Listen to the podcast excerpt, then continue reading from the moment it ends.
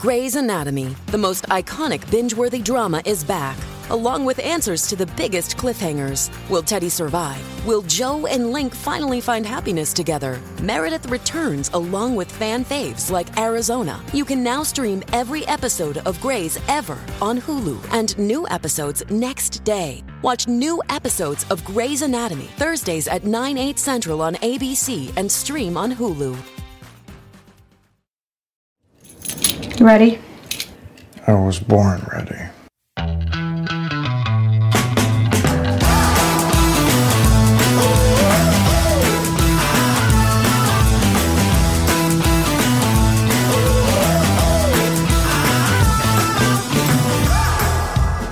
Welcome to the Advisory Opinions Podcast, where we pour one out for the presidential campaign of Justin Amash. Sarah? Yeah. Before we really preview the rest of this podcast, here's the burning question. Did your tough questioning of Justin Amash in our podcast drive him out of the presidential race? So for those listeners who didn't know this, late last week, Justin Amash ended his, 19-day exploration of a run for president. Shortly after appearing as a guest on this very podcast, where Sarah just spent half an hour throwing cold water on all of his chances. Did you chase him from the race, Sarah? I know you're looking for someone to blame about this disappointing news for you, David, but I'm pretty sure that Justin Amash knew there was a 15% threshold for the presidential debates in the fall before I told him. If he didn't, he definitely should have dropped out of the race. Well, why do you think he left? Well, I mean, it was a very short expiration for the presidency. Why is it that you think that Justin Amash left? And let's do a little roundup of presidential contest news, and then we're going to move into a discussion of some of the key Supreme Court cases that are going to be coming out, what to look for, and we're going to wind up with a discussion of Ronan Farrow, a giant hit piece against him in the New York Times, and the problems of investigative narrative reporting. But before we get to all of that, so why do you think he left, Sarah? Where does that leave us? And just sort of what are your thoughts on the state of the race? Well, we have some key assumptions of why we think he got in. And so I guess what I'm looking at is which of those key assumptions probably was not correct. One, I don't think he would have had an exploratory committee if he didn't already believe that he had a lock on getting the Libertarian nomination. Right. Two, his congressional seat. We also assumed that he thought he would either lose or didn't want to stay in Congress, and that he was leaving Congress one way or the other. And three, that there was enough upside to running for president on the Libertarian ticket, upping your name ID for some future purpose, aside from winning, and this was maybe more mine than yours, that made it a worthwhile effort. And it does take effort. I mean, that's the thing. Everyone thinks this is all fun and games, but running for president's a lot of hard work, and it can be very thankless, and all the more thankless if you have no shot at winning. So one of those three assumptions I think was probably incorrect. Now there's all these conspiracy theories on maybe there was something in the oppo that they were going to hit him with. Sure, maybe. But Occam's razor says something changed, and he realized that getting the Libertarian nomination wasn't going to work somehow. He decided his congressional seat was winnable, after all, and decided he would like to stay in Congress. Or whatever upside he saw to getting his name ID up and running for president became less upsidey. Yeah. I remember I had a conversation. This was back in May 2016. During my very brief flirtation with the idea of mounting the independent challenge. And I'll never forget this, because at the time I'm writing for National Review, and a friend called me and he said, if you run for president as a third-party candidate, fewer people will hear your voice than if you can stay at National Review and write. And at first when I heard that, I thought, that seems kind of crazy. I mean, if you're running for president, people are going to hear your voice. But then the more I thought about it, and the more you realize that all of a sudden, you go from a situation where you have a platform that people read, that, you know, National Review, millions of people read, to everything is either you're raising money to get your name out there, or you're hoping for earned media. And if you don't break through, if you don't sort of break into the news cycle, which is not entirely under control, it's just like you're not even there. And, you know, I part of me wonders if in this 18, 19, 20 days, however long it was, which he announces in the middle of a coronavirus pandemic, if he just found out that it's almost like he wasn't doing it. He's gearing up for all of this, and he's not. It's such a good point. This was the most attention he was going to get, right? Like right when you announce. Right. And like, okay, he got some hits on cable news. Yeah. And the world kept turning. Yeah. Yeah. You know, it was really interesting because what the experience teaches you is that being known, like having where people just even know your name and one fact about you, just one fact, is not easy at all. You know, I remember back in May 2016 when my name leaked out there as the person that, you know, Bill Kristol was thinking about and everything. And I think my number one claim to fame, Sarah, is that for a brief moment, my name knocked Harambe off of Twitter trends, which is an accomplishment. I mean, I think that's a concrete sort of accomplishment. I sort of ended the Harambe Twitter run, maybe. Like, is it on your tombstone? Well, that's not yet chiseled, hopefully. We'll have to check the Back to the Future Polaroid. Yeah, exactly.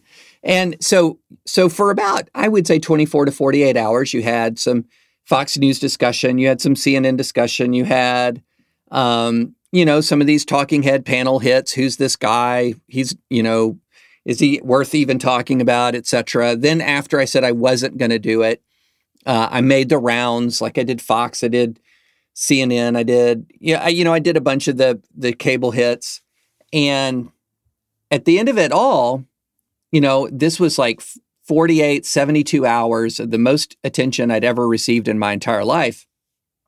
And honestly, I was not all that much more known at all. Like, no, I wouldn't think so. And it was really interesting, and the extent to which you realize when you back up and you look at previous presidential campaigns. Mitt Romney, who had run in 2008, who had been a governor, who had helped save the Salt Lake City Olympics, when he gets the nomination and clinches the nomination in 2012, he has to spend millions upon millions upon millions upon millions of dollars just to try to define himself to the American public, just to try to get the American public to know a few things about him in the terms he wanted to be known, in the way that he wanted to be known. I mean, in the Obama campaign is spending more money trying to define him in ways that the Obama campaign wants to define him. And it makes you realize the staggering advantage in some ways that Trump had when he walked into the presidential race. He didn't have to spend a dime to define himself. And the staggering accomplishment for someone like Bernie Sanders going from a backbench Vermont senator to someone who does have very high name ID right now. In a relatively short amount of time, to your point, you know, going on some cable news hits over 48 hours is never going to do it. It's repetition, repetition, repetition. People have to be introduced to you or a concept so many times.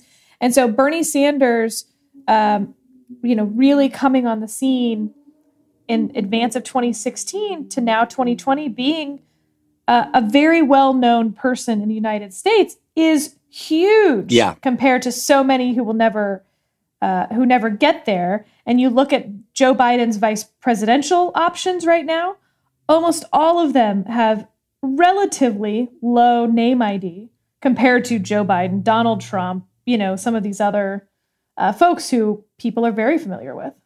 Well, you know, I was reading something really interesting. I think it was Tim Miller who said this, and who's been writing some really good stuff of late.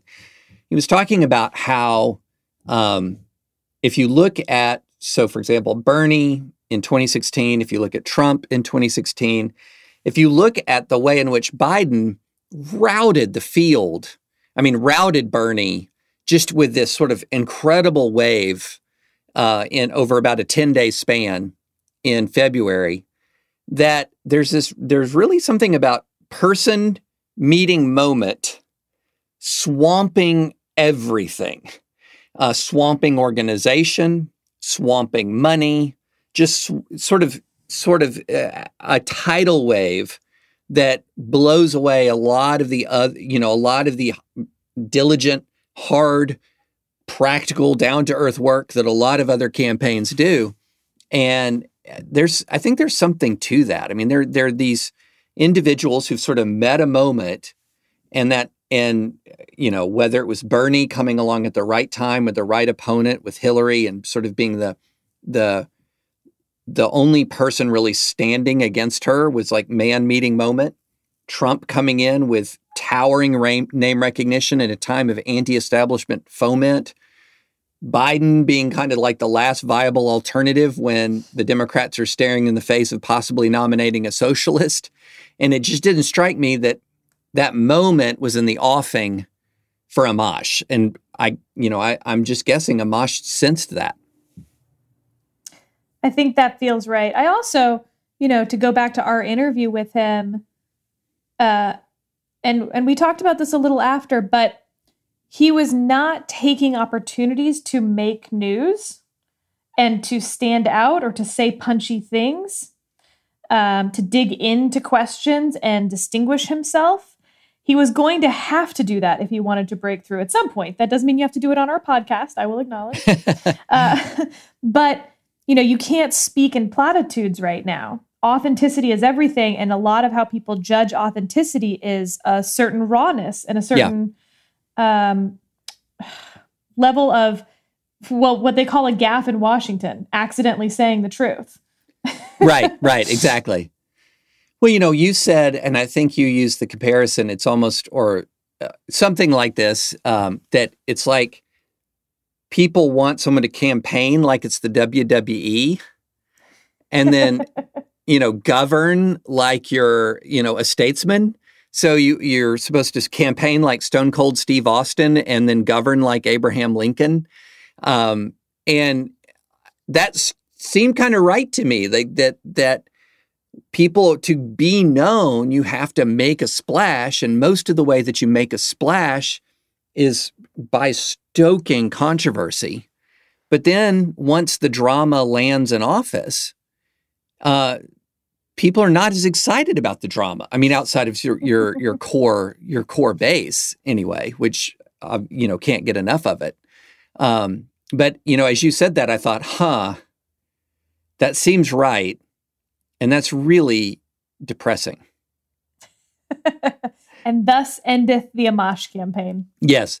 Well, you know, you think about back to the Carly Fiorina campaign, one of her key moments. I try not to. Hey, she had a moment. One of her key moments was that direct confrontation with Donald Trump. And that was sort of that WWE moment. So, So here you have a tech CEO getting into the squared circle. And that was the high watermark. For sure. For sure. It was that look at her face. That'll never be the face of someone who's going to be president. So what were you? Which, in fairness, was true. So let me ask you this. I've never asked you this. What was your thinking when that moment happened? Well, you have to back up a little. He had said it previously. Yeah. And CNN, if you remember, was still saying Carly wasn't going to be on the debate stage. Then he said that. That caused a huge controversy. I was making some sort of math points about why we earned our spot on the debate stage based on CNN's rules about how many polls you had to have and amortizing those polls over time, whatever. So a few days in advance, CNN says Carly is going to be on the debate stage. And not only that, she's going to have the podium next to his. You know, and at first, of course, the ego in me is like, oh, man, my memo really landed. But the truth is, you know, Jeff Zucker knows great TV when he sees it. And we had good reasons, you know, like you could use your current rules. We weren't bending anything. So the debate was at the Reagan Library in front of Air Force One, as you may remember. Mm-hmm. And what they did was they set out little trailers right outside there for staff. And you like, the trailers were split into two. So like you were adjacent to someone else's trailer and the walls were pretty thin. This isn't a double wide, right? Like this isn't a nice trailer. This is a nice enough single wide.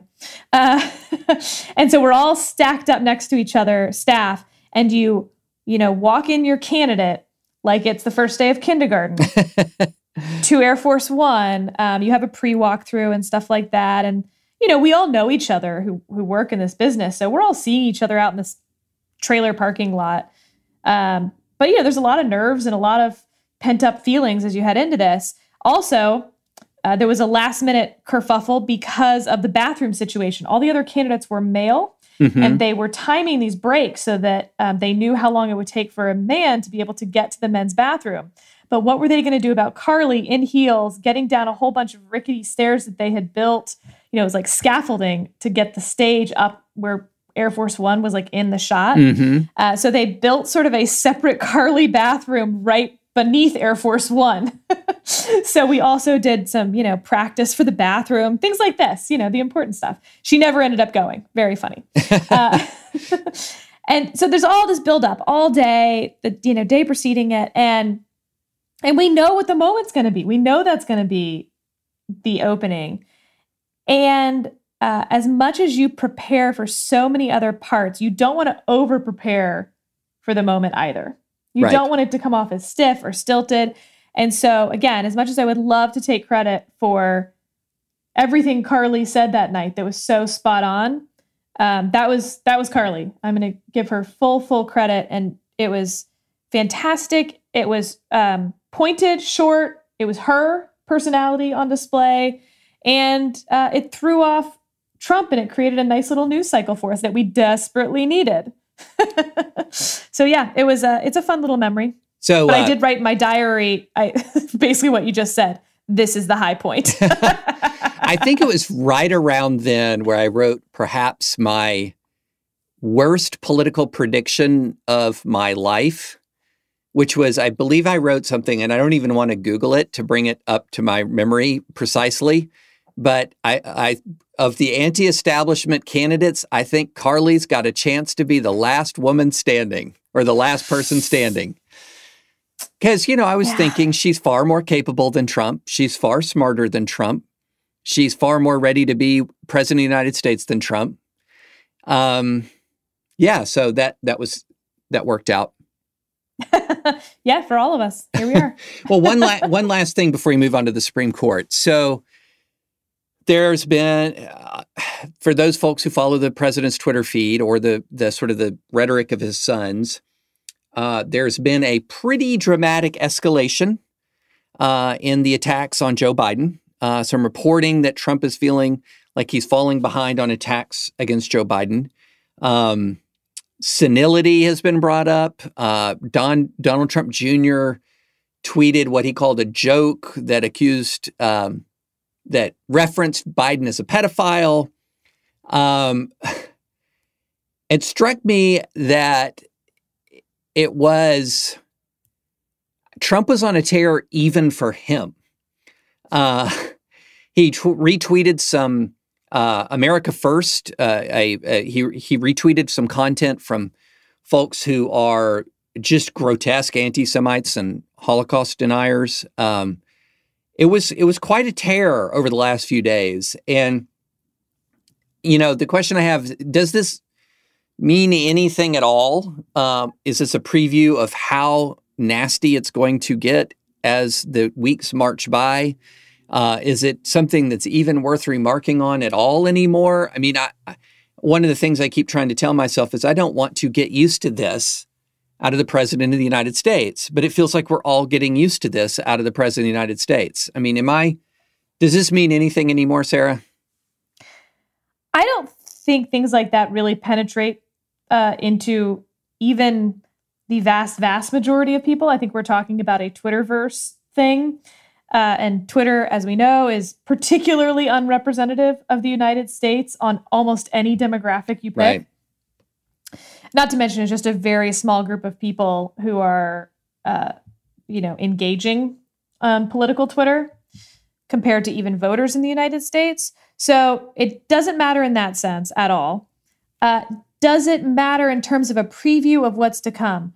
If you were confused about whether this was going to be, a game of patty cakes heading into the fall, then yeah, I guess this weekend's Twitter might help you see the error of your ways. But, the RNC has a email list that it distributes to like surrogates and reporters and stuff like that. And they've been pushing, video content for weeks of, Joe Biden stumbles over this, Joe Biden forgets this. So certainly they have highlighted what their theme is going to be.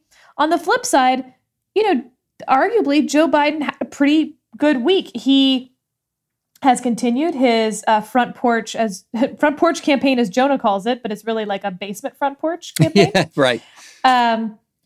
He did a lot of town halls or Zooms and public stuff with a bunch of his sort of VP shortlist folks, or VP long list folks, I'll call it. The people who I actually don't think will be on any short list, but right, are on a list enough that they have some following. Stacey Abrams on MSNBC with him comes to mind. And several damaging stories on Tara Reade's credibility. Yep. Which I think, we were already at the denouement of the Tara Reade saga, but this felt like to mix a whole bunch of metaphors, the nail in the French denouement coffin.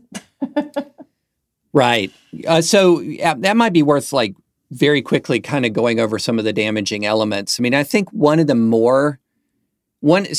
the beginning, one thing that has always been a little bit interesting about her story is how in her first telling of her experience with the Biden team, what she described was conduct that wasn't different than what anyone else had described about Joe Biden. And had even gone on the record to say the real issue in the office wasn't Biden himself, it was others in the office. And then later, she says he actually sexually assaulted her. And what was interesting was seeing that she's actually exhibited that pattern before with her ex-husband, who had mistreated her. I believe that he'd admitted to even hitting her once. So he had done terrible things. But then years later, she described him in terms so dramatically different and worse than any of the allegations previous to any previous court claims that, started to exhibit a pattern of, wait a minute, is this a pattern of sort of magnifying wrongdoing over time? Also some indications that she had been charged with check fraud, which any kind of fraud claim goes to credibility. And then there was this really very well done. Did you read I believe it was Laura McGann piece in Vox about her, Sarah? Is this the Wake of Acquaintances piece? No, that's Politico. Okay. Yeah. Then no. Okay. So leaving the Politico piece aside for a minute, I would really recommend that everyone read this piece in Vox, which is obviously written from a sympathetic point of view of somebody who's been trying to get her to tell her story for a long time and why she felt deeply uncomfortable with it. And so I think there were elements here that just sort of started to kind of chip away. And then, of course, here comes Politico with a piece that, how did you feel about it? Mixed. Mm-hmm. So this piece was about basically all the people over Tara Reid's life who don't like her. Right. And, you know, maybe that's being a little uncharitable to the piece. Some of them do go to her character, you know, former landlords, people who say that she would, you know, say one thing or wear out her welcome and all of that. However, whenever you're reading pieces like that, I don't know about you, but for me, I'm always like, wow, what happens if a group, you know, sort of the people who like me the least on this planet all got together and were quoted in a single news story, and how would that make me look? Yeah. And it's just sort of a terrible feeling you get because, you know, let's say I know 100 people, and, you know, I really dedicate a lot of my time to trying to be a good friend to 75 of those people. Yeah. But 25 of them kind of think I'm a jerk. That's plenty to make a really... you know, a version of me that I wouldn't want to see in print. Yeah. On the flip side, it doesn't mean it's wrong. Right. Right. Yeah. I mean, I went from believing that the case against Biden was shaky to not knowing what to think to now believing the case against Biden is shaky, more than shaky. And part of it is that as additional details have come out, and even just leaving the Politico piece aside, because I had much the same thought as you, if you want to interview critics of a person, you can find critics of a person to interview. But the, you know, the some of the changing stories from her own witnesses was something that that was really quite telling to me. In addition to her own changing story, It just started to feel like the wheels came off of it last week. Well, and you know what? Regardless of the truth of the matter asserted, as we say in law, right? The atmospherics, you know, this was never a court case. Mm-hmm. This was always a question of public opinion. The atmospherics around the media and public opinion is, you know, okay, we're done with this. Yeah, right, exactly. And that is the verdict. Exactly. So yeah, that's the jury. That's the jury. All right. Well, we have delayed the Supreme Court conversation long enough, Sarah. You have how long is it? How long is the piece today? We shouldn't discuss that. I don't want to scare people. So I published my top 10 Supreme Court cases that were waiting for this term. Separately, I also published a glossary of terms that I had a lot of fun with. You know, my husband and I sat down with the Supreme Court practice textbook that, you know, I could kill him with if he ever did anything wrong. And you know, we dove right in. So I recommend both, obviously. But here's what's going to happen from here on out. So the Supreme Court calendar has the Mondays between now and the end of June listed out as opinion hand-down days, except obviously for this coming Monday, which is Memorial Day, so it'll actually be Tuesday.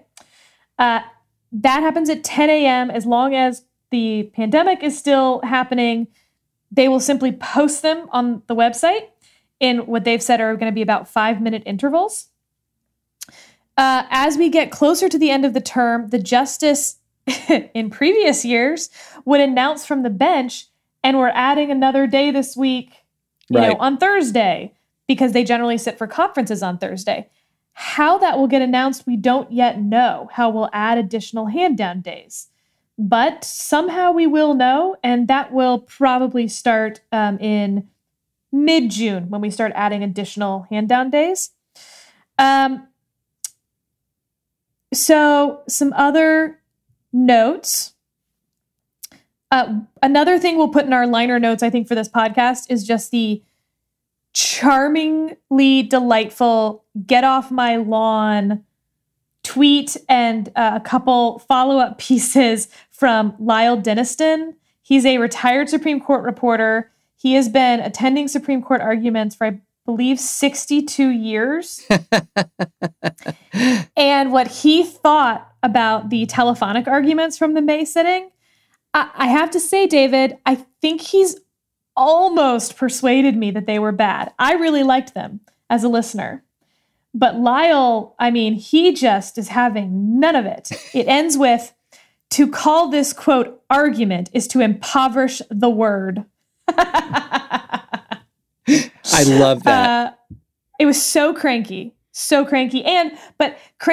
but well argued. And so a little bit on telephonic arguments as well.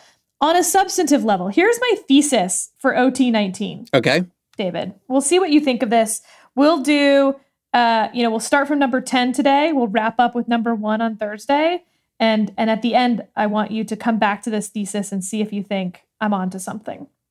All right. My thesis is that this term will be defined, and perhaps moving forward, a sort of new era of the Roberts Court defined by the struggle on judicial non-entanglement. And what I mean by that is, when do the courts step in to resolve thorny problems that are kind of close calls, whether they're political close calls or religious close calls and all of these cases? And when do they defer to the branches or the parties before them?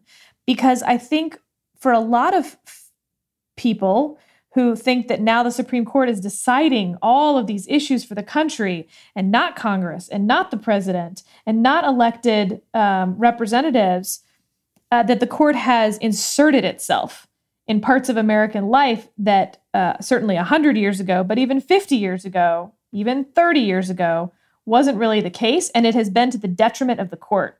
And the chief judge is an institutionalist, we have certainly seen. And so will this... Now that he has Gorsuch, who certainly is, I think, on the non-entanglement side, will they sort of be able to team up for an era of judicial non-entanglement? I would put it like this. So I like that a lot. And as I look at these two, this term and then some of the cert grants coming up for the next term, and also the fact that they've got a bunch of Second Amendment cases that they're considering right now, my theme has been, as I've looked at this, and I look at the sheer number of really contentious cases that they have pulled up, and this is going to be a little counterintuitive considering that they've pulled up some really contentious cases. My thought is, they're essentially saying, after this term and maybe the next term, get us the F out of your political and culture war. And by doing two things at once, one is saying, hey, a bunch of this stuff that you're trying to pull us into, we don't belong in, and we're going to tell you why. And some other stuff, they're going to say, some of this stuff that we're pulling into, we're just going to settle some key issues. We're just settling it and sending that on back down. And I've kind of interpreted a lot of these big controversial cert grants as we're going to try to settle what we need to settle, disentangle ourselves from what we need to disentangle ourselves, and try to go back to being what's the phrase, the least dangerous branch. Indeed. A great quote. So do you want to start with number 10? Yeah. Number 10, drum roll. Okay. This one's cheating. First of all, it's not even from this term. This is the individual mandate case, whether the individual mandate part of the Affordable Care Act, which, if you remember, Congress zeroed out the tax penalty in 2017. When Trump came into office, when Republicans controlled the House and Senate, whether, because that's now a zero tax penalty for noncompliance, is it now unconstitutional? Because if you remember, back in NFIB versus Sebelius, the chief judge wrote that they did have the power to have the individual mandate, not to impose a command to purchase health insurance under the Commerce Clause, but as an exercise of taxing power. Well, so what does it mean when there's no more tax? This is just such a huge political issue. I actually do think it's the number 10 biggest case of this term, because it has been hanging over the court. They granted cert in March. They'll hear the case in the fall. It will not get decided before the election, which makes it a huge election issue and drags the Supreme Court back into the spotlight for the 2020 election. Yeah, I think that this case again is one of these that it seems to me, not to project too many outcomes, but if you have an institutionalist like Roberts, it might be the cri de coeur, the cry of the heart, to, can you please, for the love of all that is holy, stop sending us Obamacare cases. Yes. The good news on this one for him is that there is a standing question whether the states and individuals have suffered like a discrete enough injury. There's also a declaratory action side issue. So he has some ways to kick this procedurally, but I think there's going to be some votes on the court to not do that. Right. No, I think you're right. I think you're right. No, I think this... And it also allows Justice Thomas, by the way, to, he has his whole line of severability doctrine that he has suggested he might want to explore in previous recent cases. So another good opportunity for Thomas to build upon his jurisprudential legacy on severability. All right, so number nine. This is the Blaine Amendment case, which we've talked about a little, but it's so hard to wrap your head around what this case is actually about. It's worth a couple more minutes. So this is not about whether a state scholarship can go to parents who want to send their kids to a religious school. That's what you'll see it described as a lot in press reports. But that's actually not the legal question here at all. So what happens is that the Montana legislature creates a scholarship with no particular limitations on it. Then the Department of Revenue, in order to comply with a provision of the Montana Supreme Court, says, okay, but you can't use it to go to a religious school. That has some problems under Trinity Lutheran, David, as I'm sure you would attest. Correct. So then the Montana Supreme Court says, okay, you can't have the scholarship and let it go to religious schools because that violates the Montana Constitution. So here's the solution. We're getting rid of the whole scholarship program. Right. So now nobody gets the scholarship. And so the question actually is whether the First Amendment prevents Montana from getting rid of a state scholarship that allowed funds to go to a religious organization, which is it's like the mirror image of Trinity Lutheran. And I just have to read this one line from Justice Kagan, who had joined in Trinity Lutheran, if you remember. Yes. This is from the argument. I've always understood in these kinds of cases that the harm is the perceived or alleged or actual, whatever you want to call it, discrimination. But there is no discrimination at this point going on, is there? Because in her view, right, everyone lost the scholarship program. Yeah. Yeah, this was a really fascinating response to a Blaine Amendment. It's as if the Montana Supreme Court, and again, this is a Blaine Amendment, for those who don't know, is a legacy of anti-Catholic bigotry from the 19th century. And a lot of states have these amendments named after James Blaine from Maine that prohibit any state funds going directly and often indirectly to a sectarian institution. And sectarian was a code word for Catholic. It now means sort of any religious institution. And it's like the Montana Supreme Court realized, wait a minute, if we say that all of this money is available to all private schools except religious schools, that's going to violate Trinity Lutheran along with a host of other Supreme Court precedents. So the proper remedy that upholds the Blaine Amendment without engaging in sort of viewpoint discrimination is just to deprive everybody of the money. Right. And the question is that okay? Can you just deprive everyone if your motive for depriving them is to make sure you also deprive these religious institutions? Justice Breyer was very upset that this, or upset's maybe the wrong term, very interested in how this could be applied to just all public schools. Right. He has concerns around that. And then you have the Chief Justice. Here's a line from one of his questions. The legislature may say they built parks and pools, but if a higher percentage of African Americans come and use the pools, then we're going to shut down the whole program. How is that different than religion here? Yeah, I see the court, certainly not by the 7-2 of Trinity Lutheran. I see this as much more heading towards a 5-4 that doesn't necessarily get rid of Blaine amendments entirely. I think the court will still sort of take Blaine Amendment cases on a case-by-case basis. But what it's turning the Blaine Amendment into essentially is a legless zombie. It might have a little bit of bite here and there, but it's not mobile anymore. It's essentially, functionally, for all practical purposes, a dead letter, but the Supreme Court is still leaving enough of it functional for some possible scenario that would be maybe perhaps pushing the Establishment Clause too far. I don't know. I have a hard time seeing them getting rid and sort of saying all of these Blaine amendments are unconstitutional, but I easily can see them saying that, to take Robert's analogy, eliminating all funding for all private schools because some of it might go to religious institutions is still a form of discrimination that is not permitted under the First Amendment. So I could see a 5-4 case here. So David, are you familiar with Supreme Court bingo? What I've called Supreme Court bingo? Yes, indeed. Okay, so we have an interesting Supreme Court bingo card right now.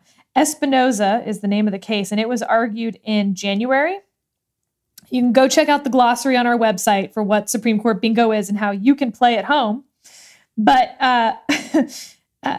there are 4 justices who have not written their January opinion.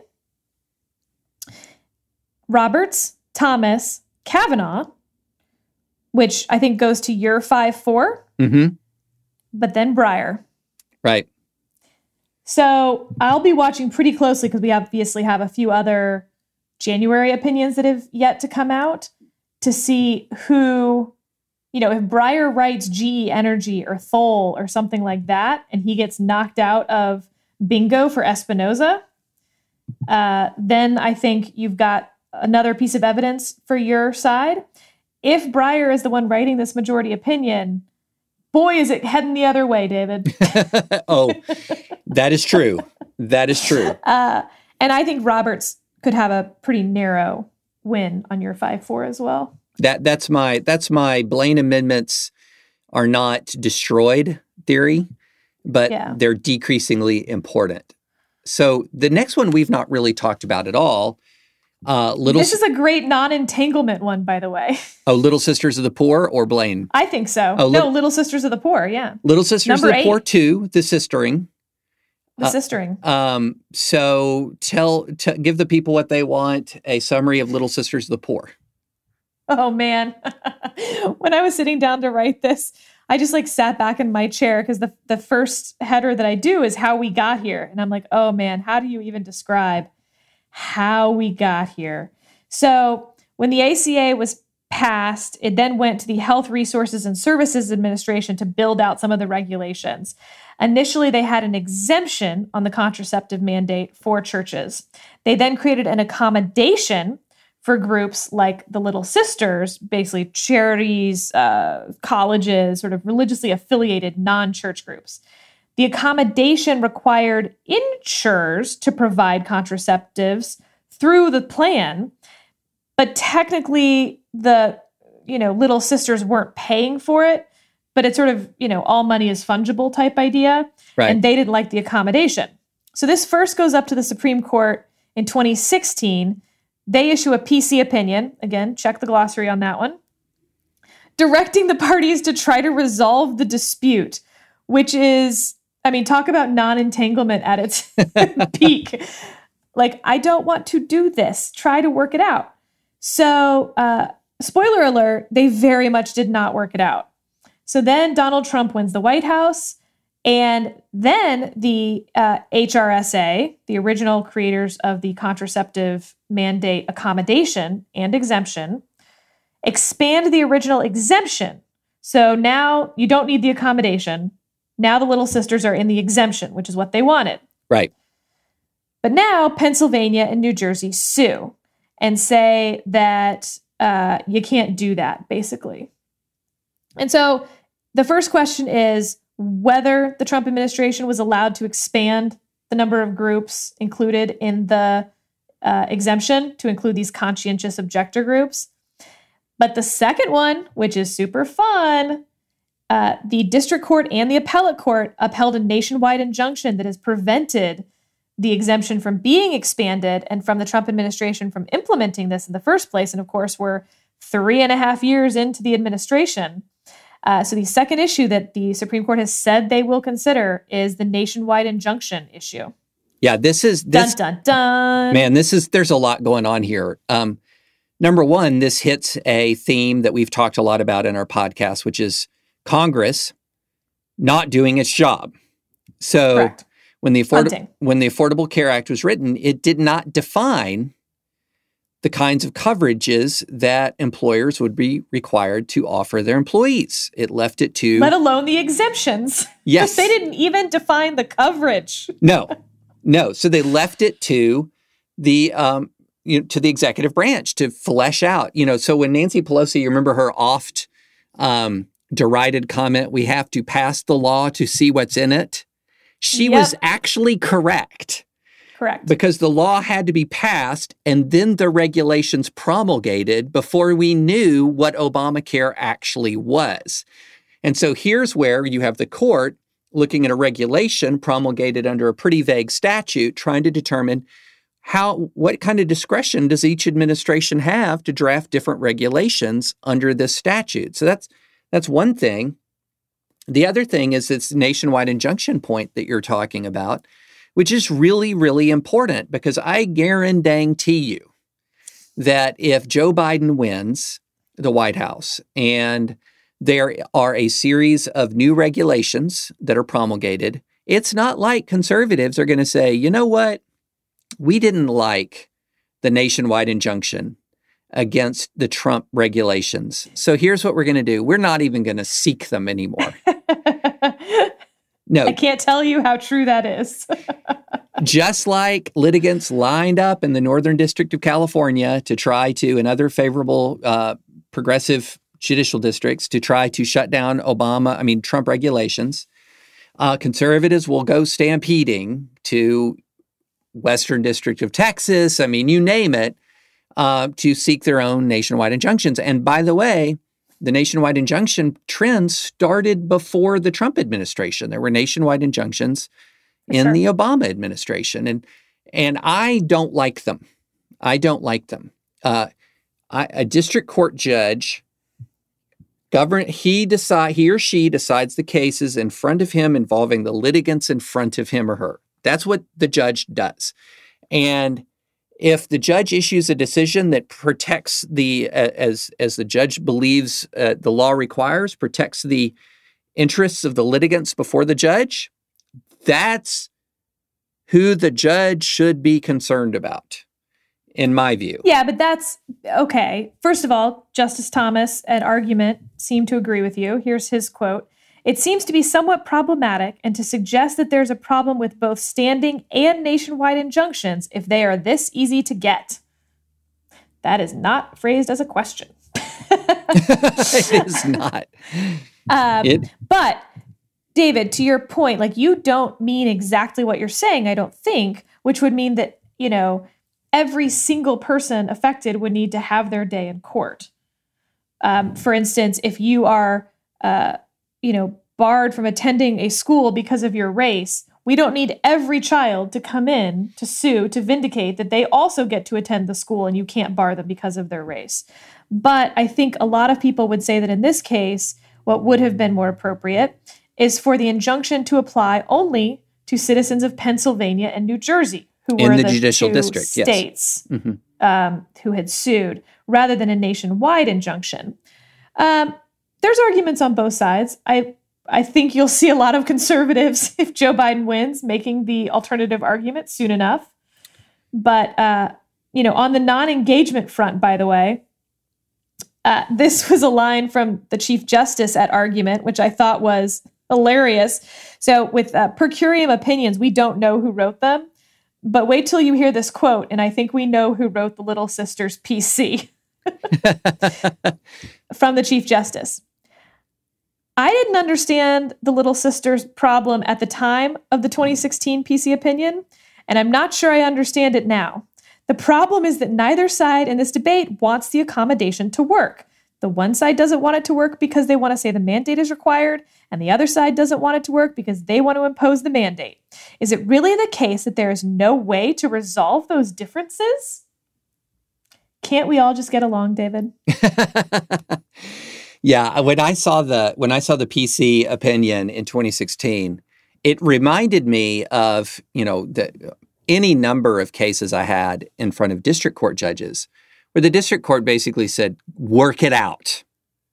Yep. And it's very common at the district court. It's very uncommon at the Supreme Court. Very uncommon. And I thought, this is my silly naivete, that when the Supreme Court goes to the extraordinary length to demand that you work it out, that it could actually happen. How wrong I was. I was as wrong about that as I was about Carly Fiorina's presidential chances. Okay, number 7. You ready? Yes, and we talked about this at pretty good length a couple of podcasts ago. It's true. So we'll skip over some things here, but this is the ministerial exception. What types of employees at religious schools and institutions are exempted from employment discrimination laws? This is the 2 teachers at the 2 Catholic schools who were fired, and the school saying you can't look behind the curtain. They were leaders of our faith, and we can fire them for whatever reason we want. The end. There were some fun things at argument. I've pulled out some quotes in the piece, of course. When we look at Hosanna Tabor, which we talked about, which was the unanimous 2012 opinion that created or, verified the ministerial exception, we're now looking to see who's going to peel off from Hosanna Tabor, basically. Yeah. And Justice Kagan, here's a nice quote from her at argument. If a position can be filled by any old person, not by a member of a faith, isn't that a pretty good sign that the employee doesn't have that special role within the religious community? I think that's going to be a pretty important distinction for those who choose to peel off. One of the women in question was not a Catholic at all, but neither school required that the teachers be Catholic in the sort of advertisement for employment. Yeah, there's one thing about this that I didn't fully explain. I realized when I went back and I listened to our original podcast, I said, this really shows how much First Amendment advocates have already won on religious liberty. Because what was interesting to me was as the justices were sort of walking through it, they're reminding the litigants that there's a series of protections that exist for religious liberty under constitutional law and statutory law. So, for example, there's the ministerial exemption, which was decided 9-0, which for people who carry the title and function of minister, there's a total hands off. But there's also what's called the BFOQ under Title VII, the bona fide occupational qualification, that if you can articulate that it's a bona fide occupational qualification that a person have a particular kind of religious training, et cetera, then there's going to be some protections under Title VII already existing. And so what we're talking about here is moving into a zone where the ministerial exemption is applied beyond people who have title plus function and beyond Title VII. And so it's sort of there's already a strong protection. This is sort of like, is there Avengers level protection? Is there sort of like superhero protection in these religious institutions? And now, that doesn't mean it's total hands off, because even if there's just a functional test, then it's still a test. There's still a judicial inquiry. But we often hear an awful lot of doom and gloom about religious liberty in this country, and I have the sort of opposite view of that if you look at the last 25 years of litigation on religious liberty, it's a pretty stinking good 25-year run. And this case is part of the evidence of that. This is sort of like, do we take already existing robust religious liberty protections and expand them a little bit more? And I think the proper answer is yes, you do. But even if the Supreme Court says, no, you don't, there's still very robust protections there. Well, let's move to number 6, our last one for today. We'll do the top 5 on Thursday. Number six is the faithless electors case for me. And we have talked about the merits of this. This is whether an elector appointed by a state to represent the state in the electoral college has to vote the way the state tells them to, or whether they have discretion. We've talked about the merits of it, but I really want to dig into the procedural issues today. Okay. Because it's fun and it's weird. And I think folks, hopefully it'll be like a neat little way to learn things. So there's the Washington case where the electors are fined $1,000 for voting the wrong way, but their votes are counted. So they voted for Colin Powell for president. So Colin Powell has 3 electoral votes from the state of Washington, and they now owe $1,000 apiece to the state of Washington.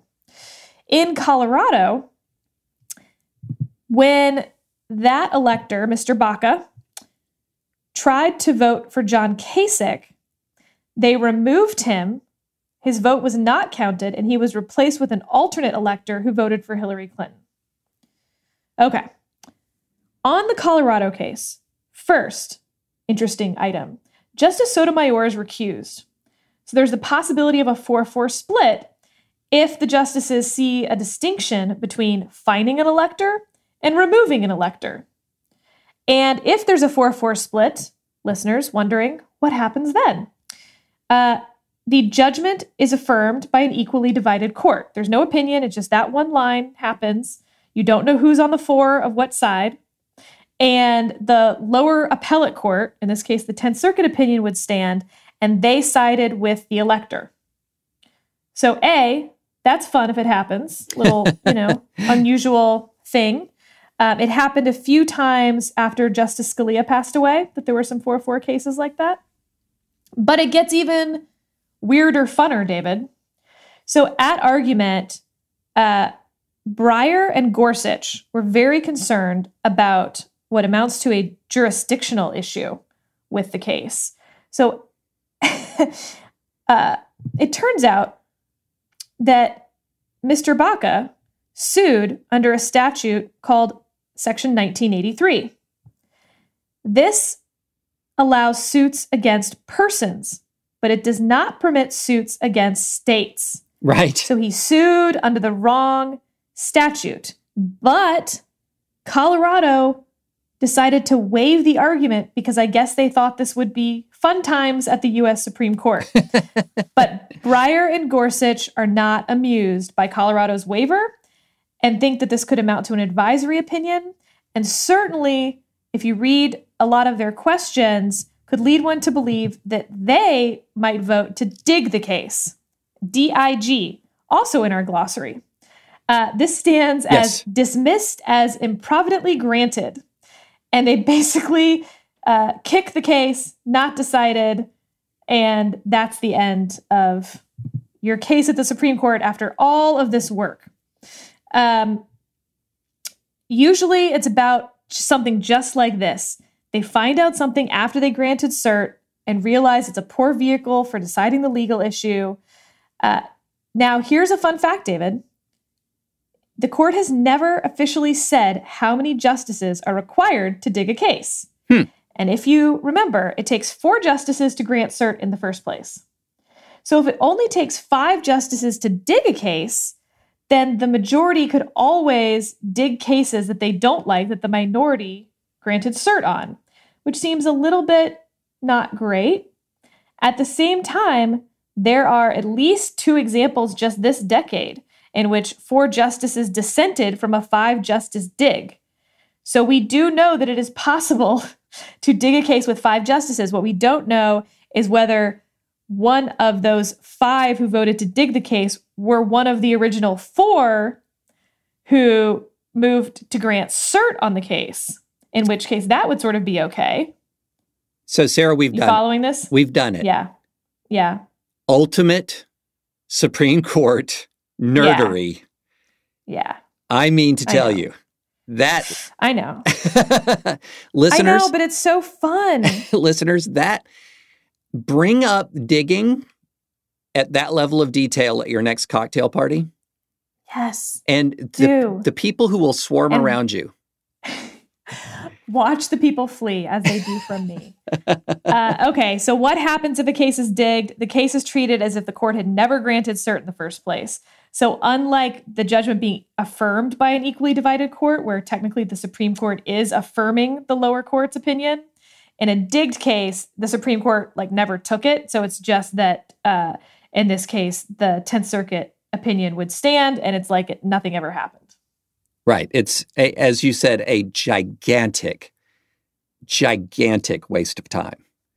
For everyone involved. Oh, yes. Oh, yes. And you think about it, like when I hear the word dig, and I think, in my former litigator days, the granting of cert in one of your cases is a career highlight. It is the ultimate moment for a litigator. And then to gear yourself up to then argue the case, and then potentially get a dig. Oh my goodness. I don't know. It's probably, if you're on the losing side at the circuit court level, it could be the worst gut punch possible. I think it would feel very gut punchy. You're just like, oh no, because it means in this case, for instance, they could have sued under the right statute. They could have gone, they had options and they got all this way. Colorado waived it. Everything was, coming up roses. And then Gorsuch and Breyer were just having none of it. Oh, my goodness. Yeah. I'm glad you highlighted that because we had spent all this time talking about the substance of the case last time. And so this was sort of, if it's digged, it's kind of like a podcast gut punch. Well, we still have our Washington case. That's true. We still have the $1,000 fine. That's true. So, Sarah, quite the story in the New York Times about Ronan Farrow coming from Ben Smith. Ben, as some listeners may know, is late of BuzzFeed and has gone to the New York Times and has written some pretty tough stuff.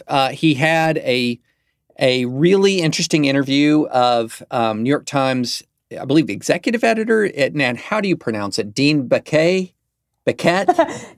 Dean Banquet? Banquet? Yes. I don't. Yes, it's one of those about the different coverage of Tara Reid and Christine Blasey Ford. That was a really good interview and worth reading. And now he's got something that's called "Is Ronan Farrow Too Good to Be True?" And it's, I think, worth talking about this article, but also talking about the larger media enterprise of investigative reporting. And I'm just really interested in your thoughts after you read this piece. First of all, Ben Smith is quickly becoming my must-read column or article anytime he publishes. I would not have guessed that when the New York Times hired him. True. I knew him as the, editor-in-chief of BuzzFeed, and he has mentored and given rise to some of the really good journalists today. Zeke Miller, McKay Coppins, all sort of came up under the Ben Smith initial 2012 BuzzFeed is going to do politics model. Mm-hmm. But to see it translate wow. He's, first of all, just a wonderful writer. His writing is good and clear and interesting. He's picking great topics, and there are no sacred goats. Sacred goats? Sacred cows? I don't know. I'm not familiar with goats. The sacred goat, but, Yeah, you're right. Other than LeBron James. Maybe that we were talking about that earlier. And so to tackle, when you're a media critic, it's awkward. You're talking about your colleagues and your coworkers and criticizing them oftentimes. And Ben seems to hit that perfect note, not relishing it, but not shying away from it. Right. It's very fact-based. So anyway, that takes us to, is Ronan Farrow too good to be true? I saw this headline in my inbox this morning, and I thought, is this going to be some weird ode to Ronan Farrow, who I think has also charted a new path in investigative journalism? Sort of the next era of investigative journalism is probably, you think Ronan Farrow. And then you open it and boy, did that not meet the expectations that I had right. as the Ronan Farrow puff piece. Wow. Hard-hitting, many examples, reached out for quotes from people. I mean, it is it is an investigative piece on Ronan Farrow, the investigative journalist. Yeah, and the short version of it is not that Ronan Farrow is a fabulist. It's that Ronan Farrow is not as rigorous as his pieces would create. His pieces create the impression of an authoritative account without necessarily without all of the foundation necessary to be as authoritative as they purport to be. In other words, there's less corroborating evidence often than is prudent. Some of the corroborating witnesses or corroborating sources are not as quite as definitive as they appear to be in Farrow's reporting. And essentially, the central guts of Ben's argument is that he places storytelling over reporting. And yeah, I think how Ben would define it is that Ronan Farrow is not an investigative reporter the way that we were used to. He is a narrative reporter. Right. And Ben makes this really good point that when you're reading traditional investigative reporting, you constantly have these sort of narrative breaks where there's this, the story is being told, and then you'll have this sort of abrupt break where you say, and I spoke to this person and this person and this person, and they, and it disrupts the storytelling, but it provides you with the necessary comfort that, okay, I'm listening, I'm reading something that's quite well substantiated. And Ben also makes, I think, the great point that if you're reading an investigative piece, a long, detailed, well-done investigative piece, and there are such clear-cut good guys and bad guys, there's probably something not quite right with the piece, because very little in our world, are the black hats all wearing black and the white hats all wearing white. Right, exactly. And Ronan Farrow's name, and one thing that I thought was interesting is that Ronan Farrow became the star that he is by taking what a lot of people would say is a step backwards in his career, going from sort of the TV the bright lights of TV hosting into what Ben called in vivid language, the coalface of investigative reporting, the nitty-gritty of digging into stories. And sometimes a good investigative reporter will disappear for weeks and months at a time, not literally disappear, but you don't see them on the media. You don't hear from them. They're not a constant presence. And then, boom, here comes their big story. And so Farrow did something that's really sort of counterintuitive in our media environment, which was to go from the TV host to just digging into these really difficult, intricate stories about these sex scandals that are often among the most difficult things to determine the truth.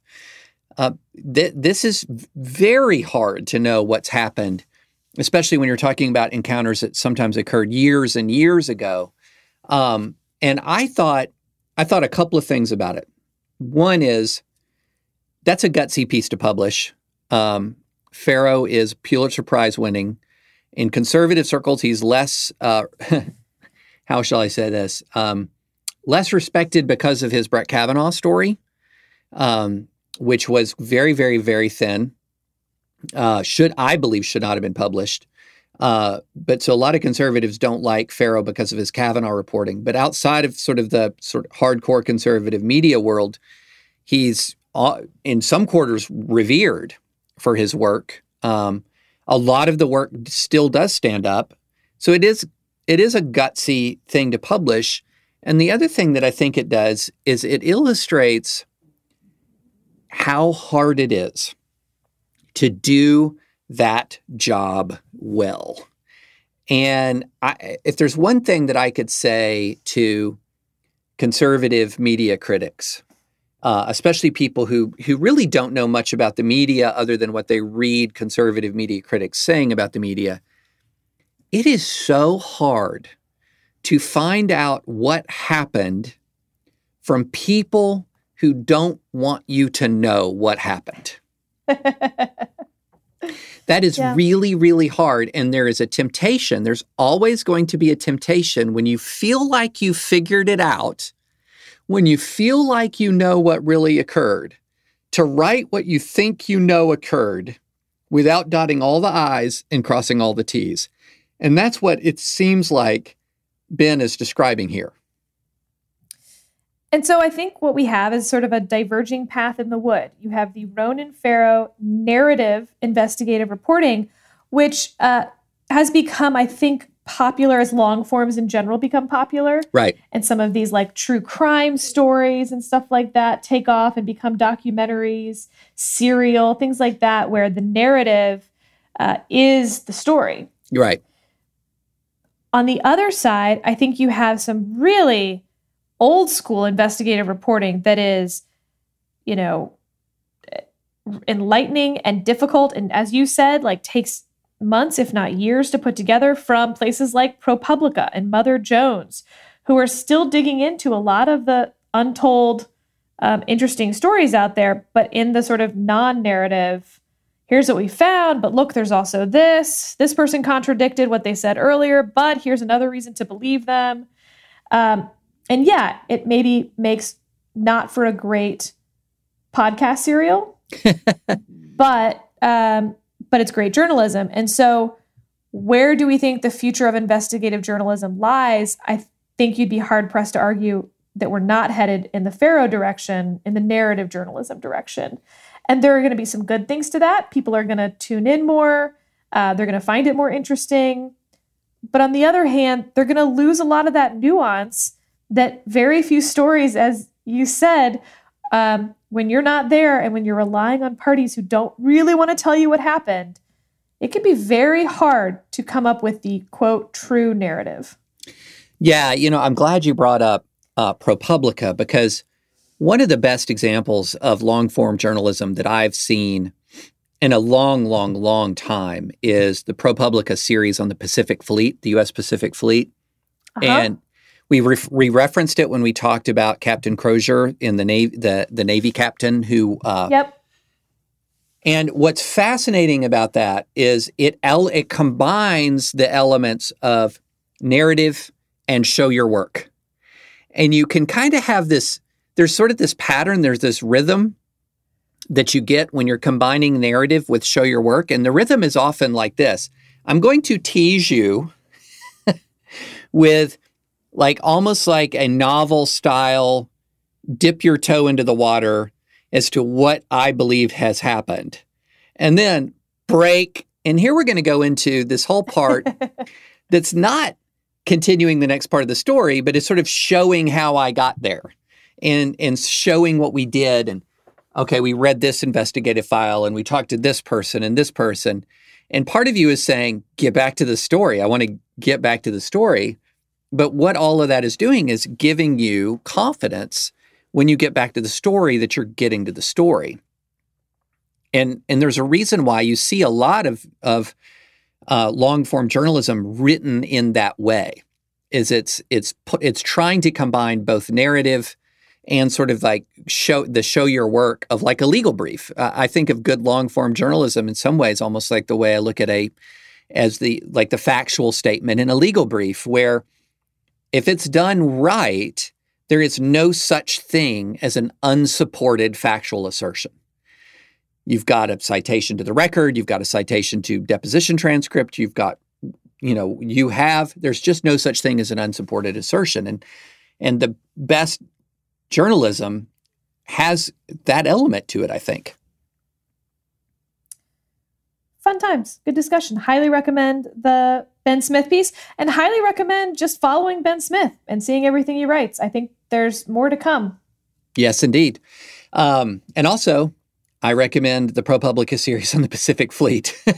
Again, I've done it before, but it's one of the best pieces of journalism I've read in years, and it's also one of the most important. And it's way, way, way outside of the headlines when it shouldn't be. We'll include the link in the pod notes. If you visit thedispatch.com, go to advisory opinions, we'll have it there. Excellent. All right, Sarah, do we have anything else for the good of the group? See you Thursday. All right. See y'all Thursday. This has been Advisory Opinions with David French and Sarah Isker.